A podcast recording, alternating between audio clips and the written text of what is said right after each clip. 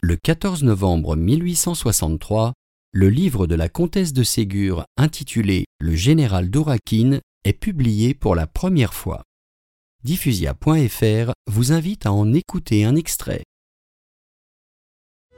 Le général d'Ourakine s'était mis en route pour la Russie, accompagné, comme on l'a vu dans l'auberge L'Ange Gardien, par son intendant français, Dérény, sa femme et ses enfants, Jacques et Paul.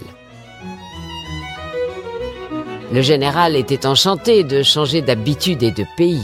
Il n'était plus prisonnier, il retournait en Russie, sa patrie.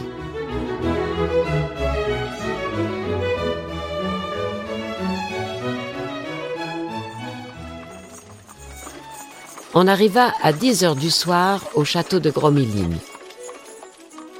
Les domestiques accouraient de tous côtés et aidèrent le général à descendre de voiture. Le général saluait, remerciait, souriait. Mon ami, dit le général à Dérini.